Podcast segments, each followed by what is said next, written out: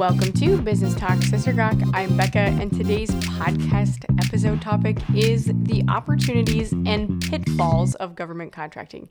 And this is a series overall that I've been trying to do on understanding how to work with the government if you are a small business owner and wanting to do that. This episode, I'm going to try to run through as many other random little things as I can that I really think are important for you to know and think about before you start getting into government contracting, or even if you are doing it right now, because I think it's important to, to kind of think about as you're uh, looking at opportunities. So, in this session, I want to talk a little bit about diversifying your business. So, this is really important when it comes to government contracting because a lot of times some of these contracts are a year to two years long and as you start getting in a groove, sometimes you can think about, okay, maybe this is something I'll renew every year or whatever because they're always going to need this service or whatever I'm selling to them. And yeah, that can be great, but you have to really think through is this sustainable? Because anytime you see something that's happening within your industry that could create legislation changes, it could affect if there's going to be actually budget for what you're contracting on doing. And honestly, it's a little unfortunate in some ways that businesses get so big that they say, well, then I'm just going to employ a whole bunch of lobbyists to go and advocate to make sure they don't cut funding in this area so that my business can stay afloat. Or it's not necessarily lobbyists but you like are part of an association that represents you to the government and all this stuff. And like yeah I get there's a time and a place for that right?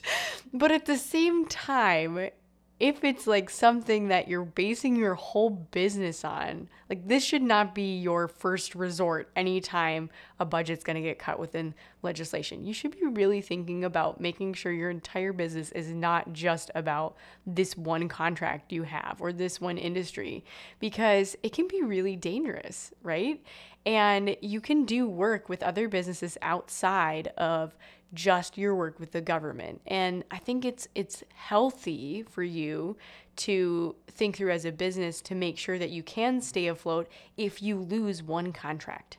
So I do think that if you're going to get into this industry, working for the government, doing that kind of contracting, yes, I think that there's a lot of budgeting you have to do around making sure you have the resources and the knowledge base to be a part of that contracting process that costs a lot more than it would be to potentially send a proposal to a, another business client that you could be doing the same thing or whatever. So I think you have to weigh it all into consideration and also crisis plan around what if you were to lose this contract that you got. Okay? Then the next thing I would say is when you're looking at pilot programs. So, a lot of times when the government has a special pot of funding that they've gotten to try something out or whatever, and they're testing to see can this work? Is this going to be a sustainable way to help people in the future? We're trying to solve a problem. They'll say, We invite you to bid on a proposal for a pilot program. Now, pilot programs can be really beneficial to getting a service started, but in actuality, it also means that they're very risky because they're usually the first thing to get cut if they need to see something change in the budget. And so it's really important that if you're going to do a pilot program, you do your due diligence of tracking everything to make sure you can show your numbers and success stories. Because if you can't pull that together and say, this is what we did and this is the result from it, you're not providing yourself accountability and you're not also providing those people in the legislature that decided to create a little space for that budget the resources they need to say yeah this was valuable and it's actually working. Now i personally do love this piece of it because there needs to be accountability quite honestly. There's some programs that people are running and they're literally running them just to pay their own salaries. And that's it. And that that should not be a program. like if you're not actually providing something helpful to the people, why are your tax dollars going to it, right? And I do think it's important for you to think through as a business owner to be ethically conscious of if your business ever is getting to that place, right? That's when you need to start coming back and saying, no, this isn't healthy. We're just employing people to employ people. We need to make sure that this is actually going to the right resources for meeting the right needs and making those proposals of saying we should change the way that this funding is being allocated. And we should make sure that these caveats are there or this can be funneled to this area because that's the need we're seeing. Because as a small business owner if you're doing any kind of service-based work on caring for people and i, I use the homeless as like a great example social services whatever that is um, everyone knows that their demographic area is different and especially rural versus metro. And if you know something works really well in your community, why isn't it being rolled out in other places? Is it replicatable, right? And sometimes it's not because sometimes it's specifically that's what your local culture needs to be successful, and it's not something that's to jive well in another culture. That's okay. But you need to know that stuff as a business owner to be able to say, this is why what we're doing is working. Because if you're really in it to make change and good in the world, you would want that information available so that your program can be replicatable. Now, I understand some of you are thinking, what about my intellectual property? What about my trade secrets? And yeah, I agree with you. I totally do. But at the same time, some of the things you've discovered can be helpful to society, right? And I do think that it's only healthy and good to work with the government with that kind of mindset or we create silos of information where we're not cross sharing with one another and we're not making overall other organizations better with the research, with the development that we've done. Now, I'm just going to keep backing up to some of the contract language within the contracts that you might be looking at, especially if you're going to do any sort of education or whatever. You really have to be conscious of if there's stuff that you're using in your business for your stuff, it needs to be protected by you because some of the contracts will say, we want you to do this, this, and this. And also, anything you create for us is ours and we can own it. So if that's in the contract, you need to be okay with that. And if it's something that you're saying, no, this is my intellectual property and I don't want to share that, then you need to make sure that that's not what you're using to fulfill the program. Because a lot of times, if you're a vendor and there's multiple of you doing the same work, there's these like policies in place so that you can go to another vendor and say, hey, you're doing this work too. Under your contract, anything you've created is for the state or for the federal. So can you share resources of what you have so I can start replicating them over here? So, this little caveat in those contracts can actually be to your advantage if you want to get something started, but you really have to pay attention because if you're building something with government funding and it's in your contract that it's created for them, it's legally theirs. So, be really careful about what you pay your employees to do, uh, with that with that contract money and what you're working on. Because if there's specific r&d stuff that you want you got to have a different budget and you got to plan for it and do it a different way okay?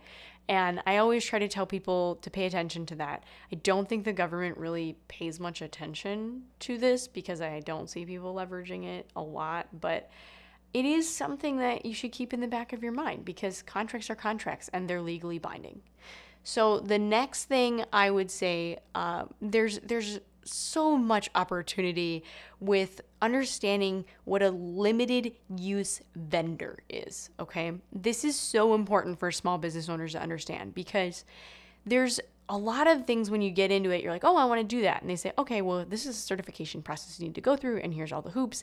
And it's like, oh my word, this is set up for a massive organization. I'm just one person. I don't, or one one or two people, whatever it is, I'm not going to meet all of these standards or I just don't have the capacity to do what they're saying I need to do. And that's okay because the states, a lot of them, have set up something called a limited use vendor, which means that you don't necessarily have to have all of those stringent certifications and um, processes in place that are required of a larger vendor. And so, for the state of Minnesota, for example, you don't have to go through certain certification statuses if you are a limited use vendor. But that also means you can only do a certain dollar amount of work before you need to be approved through the certification process to take on more work.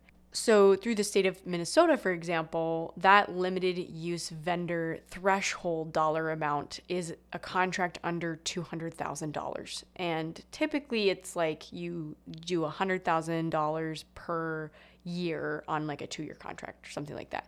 Now, this number can vary based on industry or contract type all of that so just know that the the the number i just threw out there isn't necessarily true for each person or what you're trying to get done, okay? But it's it's helpful to know that this is the language they're using. Because if you're just trying to get into it and you're trying to figure out what do I need to be able to do business with the government, there's going to be different levels of that. And if you have the right verbiage, you can ask the right questions to know where's the threshold for your business right now where you're at. So a lot of times the certifications they don't actually take a ton out of you to do if you're small. If you're bigger it's going to cost more time and all of that kind of stuff to get to a better place. So this is really common say if you want to start working with like the Department of Defense and contract to the military, whatever, on certain levels of industry, all of that, you're going to need certain security clearances or trainings done to make sure that people are aware of different things. That's you're going to have to budget for that cuz you're you're those are not paid by the government to make sure you get them. You have to make sure that you maintain those things, you're going after them, and they cost money and training time to do. So make sure that if that's what you want to go after, you're budgeting for it and you're aware of all of the hoops you need to jump through to get to that place. And typically, they'll also want you to get like independently audited by the certification process or whatever. So there's there's a lot of things there as you get bigger, but the big takeaway for you is limited use vendor. Always ask about that. okay. So I did want in this episode, before I move on, to talk about working with the military because I really think that this is an opportunity that not a lot of people take into consideration. Now, unless it's the National Guard, which is by state, the rest of the military is federal. So you're not going to understand a lot about this unless you're looking at federal contracts and there's usually a educational seminar or whatever that like the Navy will put on, the Army will put on, all of that. If you're like in advertising, this is a great thing to be paying attention to because all of those ads to join the Marines and all of that, they are not done by the military. I remember when I was in college, uh, I asked, like, hey, do you guys have an advertising department? And they're like, no, we contract all of that.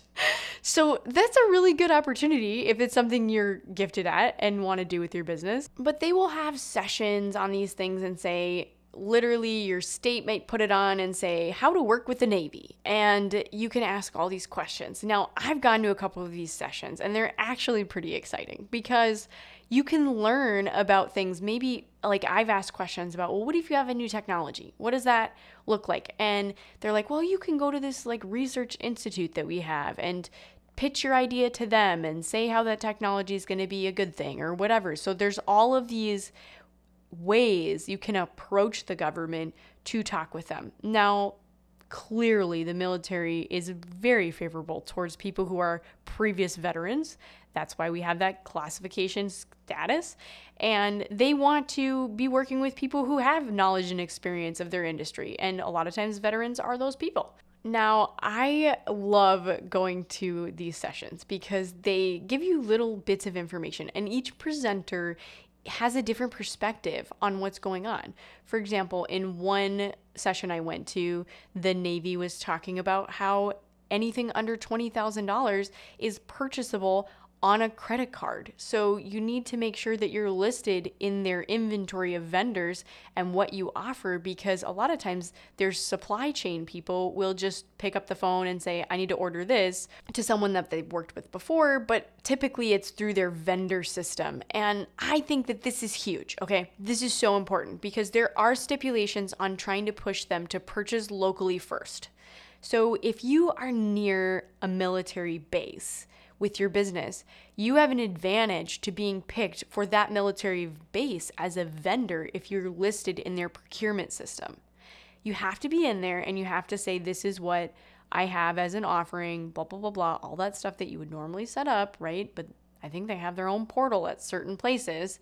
And then they're required to search by locality first and then they go outwards. Yes, they have those same procurement percentages, all that kind of stuff, but that is built into the system to make sure that they can find people that they're spending locally with to encourage small businesses to stay local. And I think that that's something that nobody knows about for the most part. And it's so valuable to just be aware of how you can provide something you're probably already providing to your local area to a base in, in your vicinity. And I mean, any hardware store should know about this because, quite honestly, they need screws, bolts, all that kind of stuff all the time. And if you are the closest hardware store and you're set up in their system, they're going to find you. And that's a great opportunity. Plus, come on, your travel time eh, to drop it off if you want to is really not that big of a deal if you're getting pretty big orders in and can fill a lot of slow time in in a slow season. So, I yeah, anyways, I'll move on. Another area that I wanted to think globally about that we don't really talk a lot about, and quite honestly, probably because people are upset that we're giving money to this in some categories, but the US Department of Aid. Have you ever gone to their website? Oh my goodness, it is worth the rabbit hole.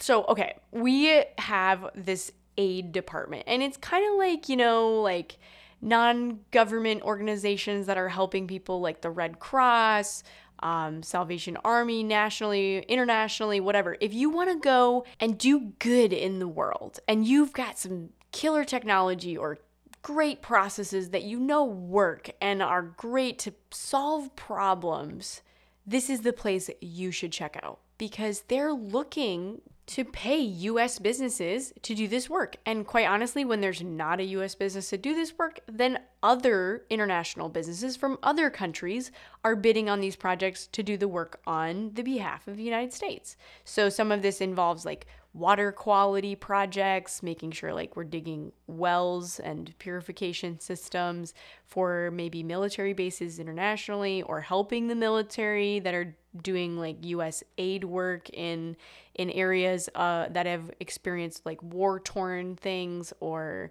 droughts, um, health issues, crises, all that kind of stuff. US Department of Aid is like a gold mine of opportunity. and so I really think it's super cool to look there. They have their own portal of partners they work with, or you can get set up in there and be listed as an organization. And actually, about quarterly, they set out their priorities of what they're going to spend money on. And it's usually categorized by country. So if you're specifically like, man, I just really have a heart for this country, you can search by that. It's usually like an Excel spreadsheet that they'll send out and say, pretty soon we're going to have RFPs for this and you can see what it is and then there'll be like a contact person in there that you can get their name and email and ask them more about that as it's coming out. So and and then with that like i mean there's huge huge things that affect the world. Like fighting against sex trafficking and pr- the prevention of aids and like all this stuff. It's in there. It's super super thrilling if you're somebody who just like gets jazzed about world relief efforts and trying to make a difference in the world. That's a way a small business can do that. And they actually have an opportunity too if you have something that's really cool or looking to try to um, implement new new stuff.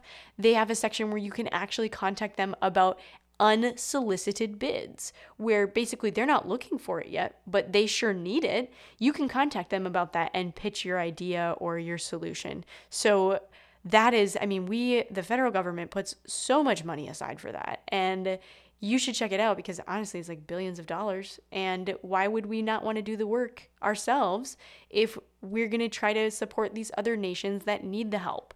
So, definitely, oh my goodness, it's like. I just realized how much more excited I was about the world when I realized that small businesses can bid on this. And yeah, so check it out. Okay, so the final thing I was going to talk about today for the gawk portion of this episode is about something that I just can't get over. Okay, so during World War II, Hershey was really good at getting government contracts. And they made sure to put a little Hershey's chocolate bar in every MRE for the military. In every meal pack you got, you got all of your food and then you also got a little treat and it was a Hershey's bar. Can you imagine? I'm sorry, just this work with me here. This is like your one coping thing besides maybe cigarettes that are in there or something of like joy. and you're just like almost training an entire generation of military that this is something that is good and it's something to comfort you in times of crisis. Like, what kind of psychological advantage does this business have on all of those World War II veterans. I'm sorry, but like mind blowing. And and actually it's true. So if you look through the return home efforts and all of that and like the Mars versus Hershey uh, market share rivalry and everything, it's true that like nostalgia has incredible buying power. And that's what happened with them after the war. They kind of had this repeat buy of a lot of retired veterans because that was something that they could identify with as something good and American and something that was just helpful to them in a time of need. And what if that was your business, right? And I'm not saying to do it nefariously, but like, you could create such a brand following for good to say, yeah, this is something that screams home and and it is something that you can identify with for years to come. Wow, what a market opportunity. And and I think that they've capitalized on that and they still are in a lot of ways. And I think that like that's that's a mindset shift that I think we need to make that there are these opportunities out there that the government is already purchasing things on. So why are we not as small businesses going after these things? Now, I get that yeah, it's it's a little difficult to get into it because the paperwork is a mind suck. But the reality is that there is opportunity here and we can be the people to offer those services to the government. And it doesn't always have to be one big business always getting the contracts. So take advantage of it and and know that you have the same amount of opportunity because it's the same amount of work for everybody to get into it. And that's my encouragement to you. I hope you enjoyed this episode. You can give it a review on Spotify and I will see you next time.